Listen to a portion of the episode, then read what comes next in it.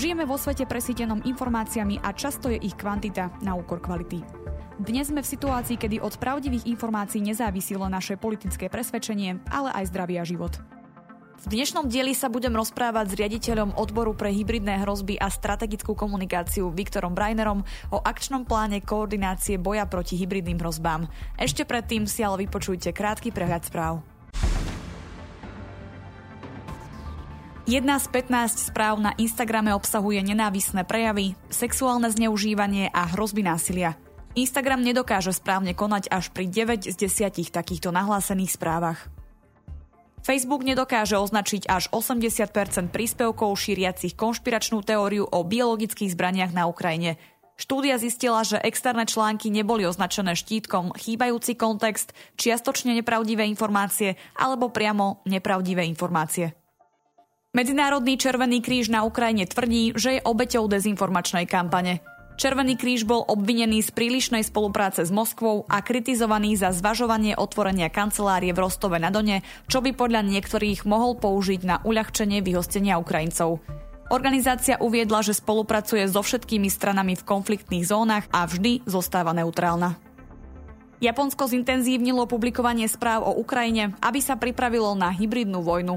Tento krok prichádza v čase, keď na ministerstve vznikol pocit krízy v súvislosti so stále narastajúcim množstvom dezinformácií na internete.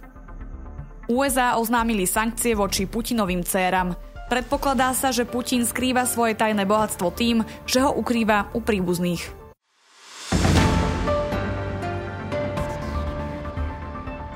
Mojím dnešným hostom je Viktor Breiner. Ahoj.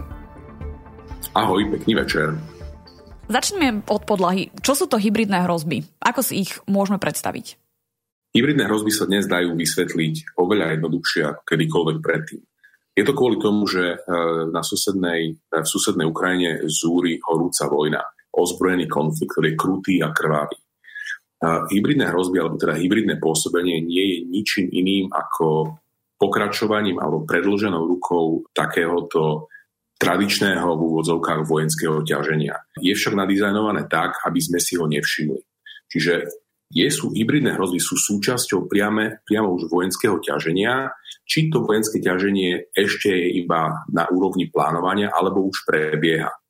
My e, takým tým najvypuklejším prejavom toho hybridného pôsobenia z Rúska na Slovensku je práve tá naša prebújnela dezinformačná scéna, to, že dneska v zásade už v politickom mainstreame e, hovoria niektorí zástupcovia opozície, že, že Rusko je vlastne v poriadku a prečo by sme si mali znepriateliť Vladimíra Putina. Toto je výsledok práve toho hybridného pôsobenia, ktoré na Slovensku funguje už niekoľko rokov a dnes už jednoznačne vidíme, že, že sprevádza, alebo teda je súčasťou tých naozaj tradičných vojenských operácií. Pred pár dňami vláda schválila akčný plán koordinácie boja proti hybridným hrozbám. Vieš stručne poslucháčom vysvetliť, o čo ide? Samozrejme. E, Slovenská republika má od roku 2018 prvý strategický dokument, ktorým štát nejakým spôsobom reflektuje práve toto hybridné pôsobenie. Čiže e, vojna sa už nedieje iba na bojovom poli, ale deje sa aj v, povedzme, v informačnom prostredí. Je to súboj, alebo teda boj o naše srdcia a mysle. E, sú to vplyvové operácie, ktoré v našom prípade ruskí špioni a agenti e, robili e, povedzme v mediálnom priestore, ale aj v školskom systéme a povedzme vplyvom na, na, na politikov, členov parlamentu, politické strany a podobne. Akčný plán koordinácie boja proti hybridným hrozbám je druhým krokom, ktorým e, Slovenská republika pristupuje ku komplexnému a celospoločenskému e, riešeniu alebo teda zmierňovaniu dopadov e, týchto hybridných hrozieb. Z akého dôvodu tento akčný plán potrebujeme? Je za tým najmä zmena bezpečnostného prostredia spojená s novými hrozbami a asertívnejšími aktérmi, či niečo iné? Zvýšila jeho nevyhnutnosť aj ruská agresia na Ukrajine? Bezpečnostné prostredie sa za posledných niekoľko dekád zmenilo na nepoznanie. Tá vojna už naozaj neprebieha iba v tej horúcej forme, v ktorej ju poznáme, ale a nedieje sa iba na boisku medzi vojakmi. E, deje sa všade okolo nás. Preto aj prístup štátu k bezpečnosti nesmie stať už len na tej, e, na tej klasickej idei, že, že, že štát a armáda zaručujú bezpečnosť štátu My ju zaručujeme všetci. Akčný plán práve rámcuje niečo, čo mu hovoríme celospoločenský prístup k budovaniu bezpečnosti. Je to prístup, ktorý už e, niektoré štáty v Európskej únii, napríklad Fínsko alebo iné škandinávske krajiny, používajú e, niekoľko rokov a veľmi úspešne. Ide o to, že naše srdcia a mysle, naše kognitívne procesy sa stali tým samotným boiskom. Nepriateľ sa nás snaží presvedčiť o tom, že e, my vo vlastnej krajine sme cudzí a naša vláda, respektíve naše hodnoty alebo hodnoty našej krajiny nie sú tak dôležité ako povedzme hodnoty toho nepriateľa. My to dnes vidíme veľmi jasne, keď e, máme e, veľmi veľkú kritickú masu ľudí, ktorí majú veľmi nezdravý príklon k Rusku, k autoritárstvu k tomu vlastne a, a obhajujú aj Putinov režim napriek tomu, že e, sme svedkami každý deň nových a nových dôkazov o vojnových zločinoch. Celospoločenský prístup znamená, že na zaručovanie alebo budovanie bezpečnosti sa nepodiela iba štát, ale povedzme aj občianský sektor, teda občianská spoločnosť, akademický sektor a vôbec verejnosť. Učitelia, je to o vzdelávaní, je to o digitálnej gramotnosti, je to o tom, že sa všetci naozaj cítime na jednej lodi, dôverujeme štátu a ten štát dôveruje svojim ľuďom, aby mohli vlastne vôbec ísť ruka v ruke majú nejakú spoločnú víziu tej budúcnosti a chcú sa podielať na, na budovaní bezpečnejšieho prostredia na život. Aj o tom je akčný plán boja proti hybridu. Poďme si teda prejsť, čo v samotnom akčnom pláne stojí. Pri návrhoch opatrení je 6 konkrétnych bodov. Vieš v krátke vysvetliť, čo tam poslucháči nájdu?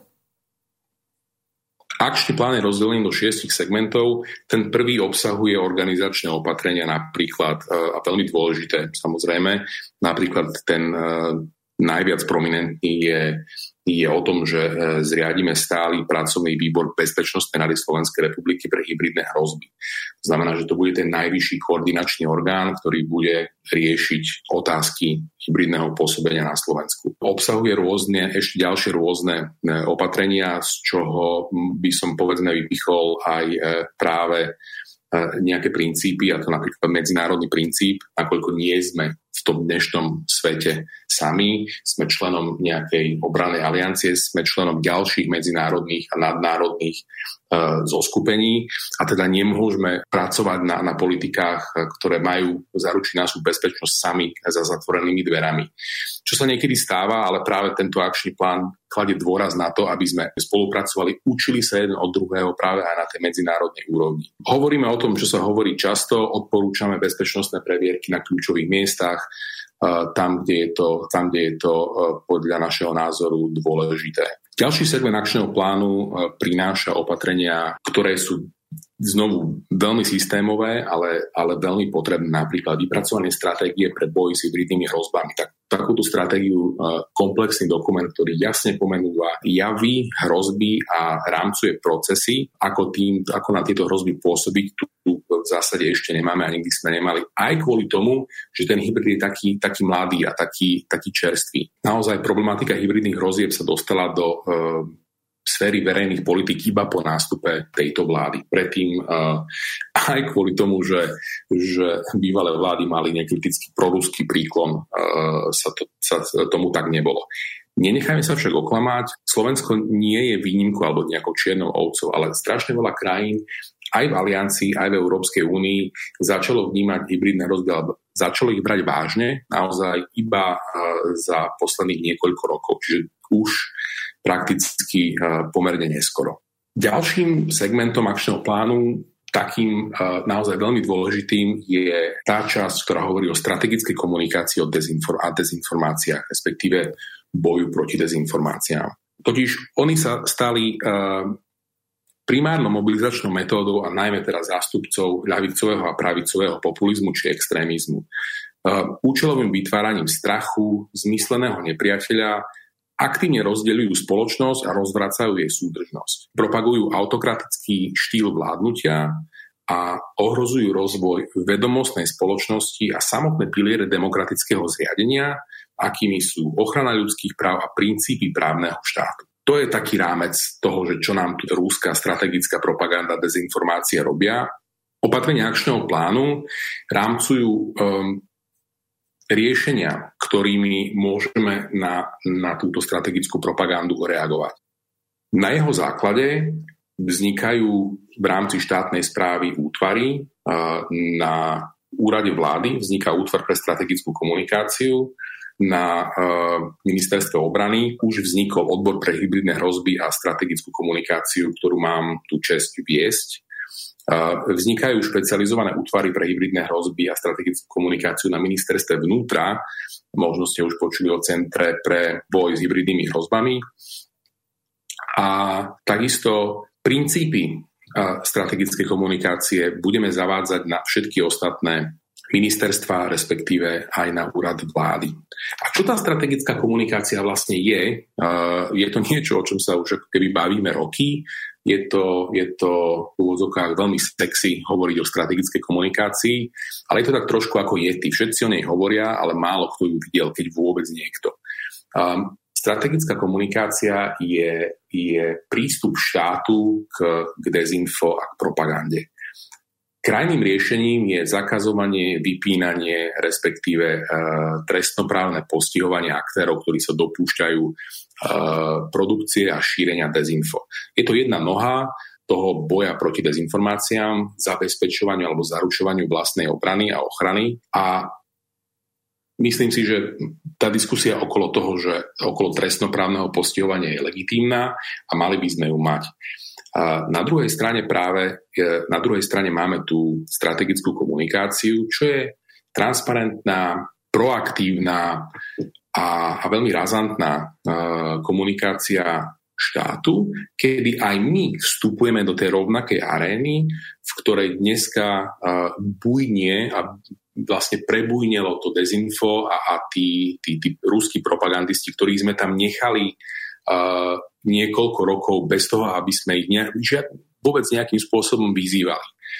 Uh, myslím si, že už stačilo a, a do tej arény teraz práve vstupujú aj štátne inštitúcie na základe toho, že, že uh, toto ustanovuje akčný plán koordinácie boja proti hybridným hrozbám a teda Dôležité je povedať koordinácie, pretože žiadne ministerstvo, žiadny ústredný orgán štátnej správy to nevie urobiť sám.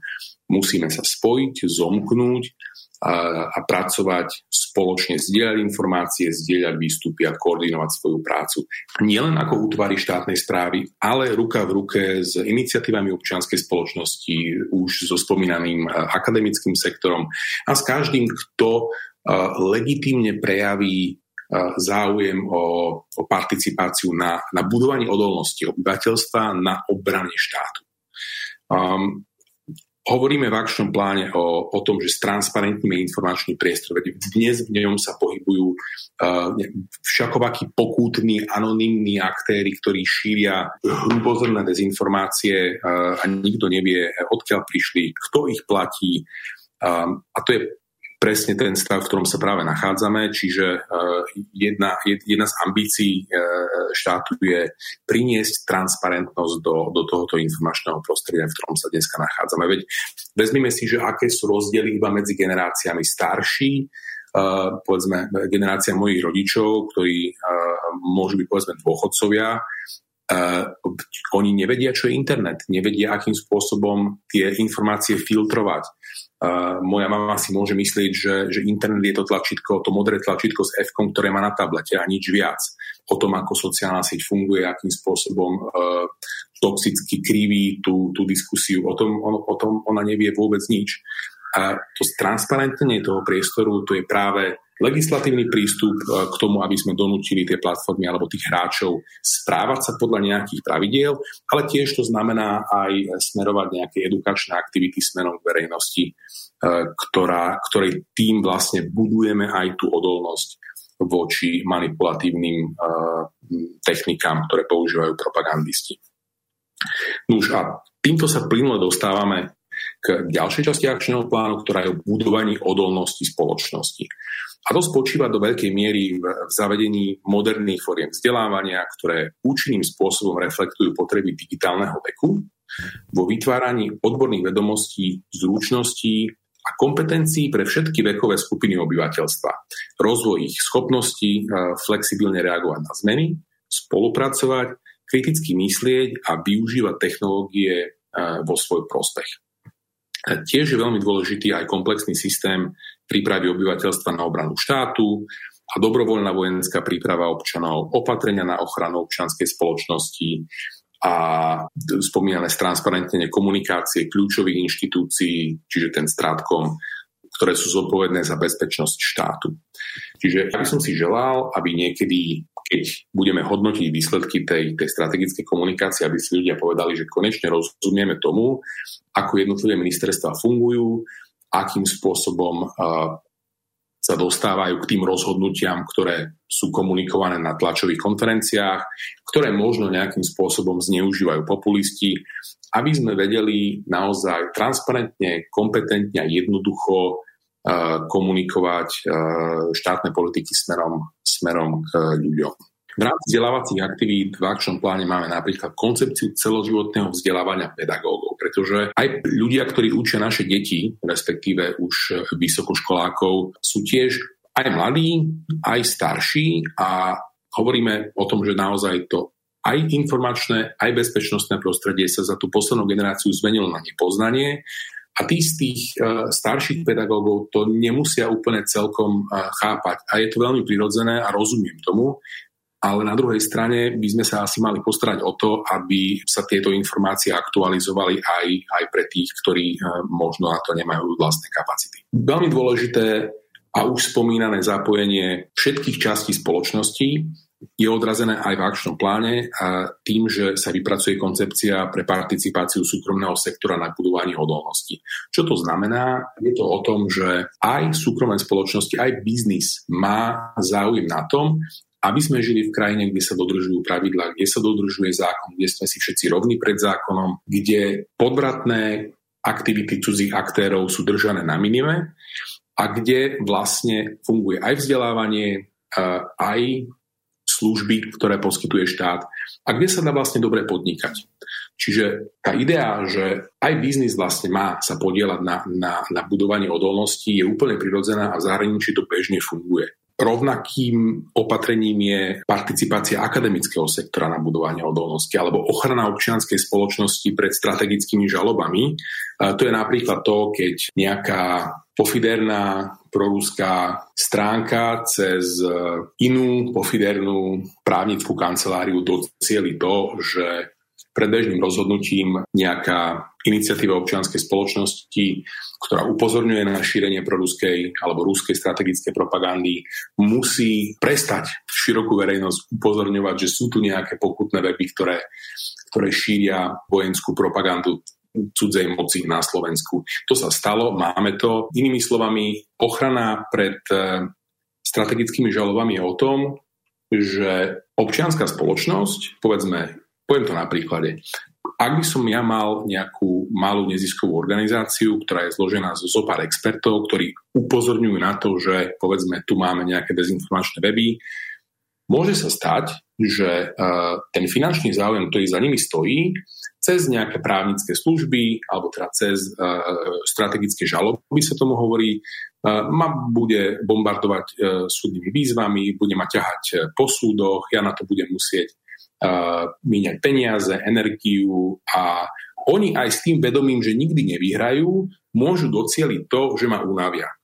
Tak presne kvôli tomu uh, je toto opatrenie, aby sme, sa, aby sme tomu zamedzili a aby občianská spoločnosť mohla mať tú odvahu a naozaj sa, sa nebať takýchto, takýchto žalôb. Je tam tých um, opatrení ešte strašne veľa. Hovoríme o strategickej korupcii, čiže zmene o zákone uh, v lobingu, ktorý by mal byť odolnejší voči takémuto cudziemu rozkladnému pôsobeniu. Čiže nemal by tu niekto prísť a skúpiť nám jadrové elektrárne a potom nás nimi vydierať a podobne. Nuž a Ďalšou časťou akčného plánu je ochrana volebných procesov, lebo však vieme, že každá dobrá propaganda tlačí ľudí do akcie. My sme videli počas covidu, že uh, nenávisť z Facebooku sa konečne teda v úvodzovkách konečne preliala do skutočného sveta, kedy sa proruským dezinformátorom, trolom a propagandistom konečne po rokoch pôsobenia a budovania toho dezinformačného ekosystému naozaj podarilo dostať ľudí e, zo sociálnej siete e, na ulice. Dnes sa to už deje bežne a tým najväčším aktom, ktorým môžu ľudia niečo naozaj urobiť, sú voľby. Samozrejme, čiže to celé dezinfo vlastne pôsobí v tých štvoročných cykloch a akčný plán koordinovaného boja proti hybridným hrozbám ponúka dve opatrenia a to je, jedno je o tom, že zabezpečíme zvýšený situačný prehľad pre štátnu komisiu pre voľby. To znamená, že oni naozaj budú mať v čase konania volieb všetky dostupné informácie o tom, e, kto šíri dezinformácie, aké sú tam hrozby, či nedochádza k nejakej e, protizákonnej manipulácii, povedzme v posledný deň volieb, kedy by mohlo sa objaviť nejaké falošné video, ktoré zásadným spôsobom e, má potenciál zmeniť výsledok volieb. E, o tom všetkom e, bude štátna komisia pre voľby vedieť. A tiež e, hovoríme o vypracovaní analýzy, ktorej cieľom má byť, aby volebný zákon reagoval práve na tie zmeny toho online prostredia e, alebo toho, toho celkového komunikačného prostredia. Lebo keď si vezmete, um, pred, ja neviem, 15 rokmi sa voľby konali v televízii, na billboardoch a možno v novinách. Na to je ten zákon napísaný. A dneska sa dejú v online priestore primárne. Tam, kto není na Facebooku, tak e, není na politickej scéne v zásade. Toto akože nás zákon v zásade nejakým spôsobom e, neodzrkadľuje a akčný plán práve na toto reaguje a navrhuje zmeny. Nože, poslednou časťou um, APHH, ako um, plne voláme akčný plán uh, medzi kolegami, je um, aj uh, pôsobenie proti cudziemu vplyvu a to, že tu cudzí vplyv máme, sme mohli veľmi jasne vidieť na uh, videách špiónov, ktoré uh, zverejnili médiá za posledné týždne. E to asi už nemusíme riešiť, že či ho tu máme alebo či ho tu nemáme. A hlavne, keď máme v, vo vedľajšej krajine horúci konflikt, tak spravodajské aktivity prirodzene stúpajú. To v zásade je technická poučka. Poďme sa vrátiť naspäť k tým dezinformáciám. Môžeme zhodnotiť, že po vypuknutí vojny na Ukrajine je dezinformácií viac, alebo potenciál proruských aktérov na Slovensku ešte nedosiahol vrchol? Ja si myslím, že v žiadnom prípade nie sme ešte na vrchole, ten vrchol ešte len uvidíme. Čo, sa, čo však vieme povedať je, že niekoľko dní po vypuknutí, alebo teda niekoľko dní po invázii uh, Rúska na Ukrajinu sme zaznamenávali asi 400% nárast uh, kvantity, aj množstva toho, toho materiálu. Ale ja som absolútne presvedčený o tom, že, že ten, uh, ten naozajstný boom ešte len príde. Teraz v týchto dňoch v zásade dochádza uh, k normalizácii vojny. Dochádza k tomu, že tí eh, tradiční dezinformační aktéry a vlastne aj tí, ktorí sú trošku viacej radikálni, alebo teda úplne najviac radikálni, uh, už strácajú absolútne zá, zábrania. Vidíme to práve aj na tých správach, ktoré prichádzajú z kievského predmestia Buča, kde rúské uh, ozbrojené sily zanechali tak neuveriteľnú spúšť. Nachádzame tam popravených civilistov, ktorí boli predtým mučení, je znásilnené ženy. Jednoducho neuveriteľné zverstva a, títo ľudia to jednoducho úplne bez myhnutia oka relativizujú, šíria o tom dezinformácie. To, že, to, že vo, v susednej krajine dochádza k hrubému porušeniu pravidiel vedenia vojny, týchto ľudí absolútne nevyrušuje.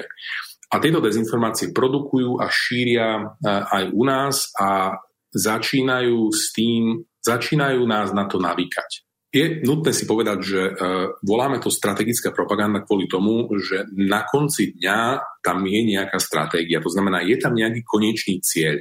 Keď ja počúvam o tom, že uh, dodávky zbraní na Ukrajinu nám kreslia terč na vlastné územie, provokujú Rúsku federáciu, majú nás zatiahnuť do vojny, To sú tie narratívy, to je to, čo, to, čo počuje verejnosť od e, dezinfobebov, dezinfaktorov, už aj politikov. V preklade to znamená, neposielajte zbranie na Ukrajinu, pretože to nie je náš záujem. To hovoria tí Rusi. Rusi tie dezinformačné narratívy a príbehy šíria na Slovensku kvôli tomu, že aby sme teda neparticipovali na vojenskej pomoci Ukrajincom, práve kvôli tomu, že na základe toho, že všetci tým Ukrajincom vojensky pomáhame, tak e, naozaj dosiahli takéto nevydané vojenské úspechy. A, a samozrejme nie je to v ruskom, v ruskom záujme. To znamená, každého, koho budete počúvať o tom, že si tu kreslíme nejaké terče pomyselné na naše územie, a neposielajme Ukrajincom vojenskú pomoc, že, že Ukrajinci sú, ja neviem, fašisti a nezaslúžia si tú pomoc, alebo akékoľvek spochybňovanie tej uh, vojenskej pomoci uh, Ukrajincom, ktoré len trošku smrdí nejakým oportunizmom. Pre mňa to osobne znamená, že s vysokou mierou pravdepodobnosti sa práve jedná o tieto narratívy ruskej propagandy. Ďalším veľmi dôležitým je ten, ktorý, alebo teda časťou tej ruskej strategickej propagandy je, sú, sú tie príbehy alebo narratívy, ktoré spochybňujú predsunutú prítomnosť aliančných jednotiek na Slovensku a tú techniku, ktorú od nich teraz dostaneme, protivzdušnú a protiraketovú obranu Patriot a radary Sentinely. Oni vlastne zvyšujú našu obrany schopnosť a zaručujú, zvyšujú našu bezpečnosť. No prečo by to tí Rusi chceli? A preto počúvame uh, o tom, že, že uh, NATO provokuje, že to je vlastne vojna medzi USA a Ukrajinou, prečo by sme sa do nej mali zapájať, tých NATO vojakov tu nechceme, ich techniku tu nechceme, to sú tie príbehy a čo za nimi stojí, je presne ten cieľ, aby sme demotivovali slovenskú verejnosť od, od prítomnosti týchto ľudí, ktorí vlastne zaručujú alebo teda zvyšujú úroveň našej, našej bezpečnosti a obrany schopností. No keby ja som bol teda ruský vojenský plánovač, tak presne toto chcem. Ako by sa na základe dokumentu malo Slovensko tomuto cudziemu vplyvu brániť? Poviem niekoľko veľmi konkrétnych príkladov. A tu hovoríme povedzme o, o tom hybridnom pôsobení v biznise alebo v školstve. Hovoríme o niečom, e, čo sa volá, že zavedenie povinnosti e, zverejňovať zmluvy medzi partnermi akademickej spolupráce. To znamená asi toľko, že dneska vysoké školy spolupracujú s rôznymi partnermi a uzatvárajú kontrakty a dohody a zmluvy a tečú tam veľmi často peniaze. Uh, už nie každá krajina e, nám chce dobre e, a spravodajská činnosť sa nedieje naozaj iba v štýle Jamesa Bonda, ale napríklad aj takouto, povedzme, spoluprácu na, na úrovni uh, akademickej výmeny. Čiže ja, nie, ja som povedzme nejaká krajina X, urobím výskumný projekt na Slovensku a duševné vlastníctvo z toho celého vlastne ako keby vytunelujem späť ku, ku sebe. Sú tam samozrejme ešte iné záujmy, o ktorých sa dá alebo aj nedá rozprávať, ale E, stransparentniť práve tieto finančné toky je ďalším z opatrenia akčného plánu. Hovoríme o tom, že zavedieme povinnosť pre inštitúcie akademického sektora zverejniť výročnú správu o všetkých finančných transakciách zo zahraničia, čo je ako keby ďalším krokom e, k stransparenteniu toho akademického prostredia, pretože o tom sa veľmi málo hovorí, ale to akademické prostredie je, je, je ďalším miestom, kde pôsobí tento alebo aj iný korozívny cudzí vplyv. Hej. Keď si nejaká krajina túto výchová študentov, ktorí majú povedzme potom nekritický príklon k autoritárskym režimom. Títo sa môžu dostať v horizonte niekoľkých rokov, dekády, dvoch pokojne aj do významných štátnych funkcií. A oni, títo ľudia naozaj plánujú v horizonte dekády a dvoch. Čiže rozkrytím, respektíve s transparentnením tých finančných tokov zminimalizujeme pravdepodobnosť, že nám tu budú na vysokých školách pôsobiť takéto vplyvy. Môžeme tiež hovoriť o preverovaní zahraničných investícií v biznise e, v preverovaní zahraničných investícií do médií.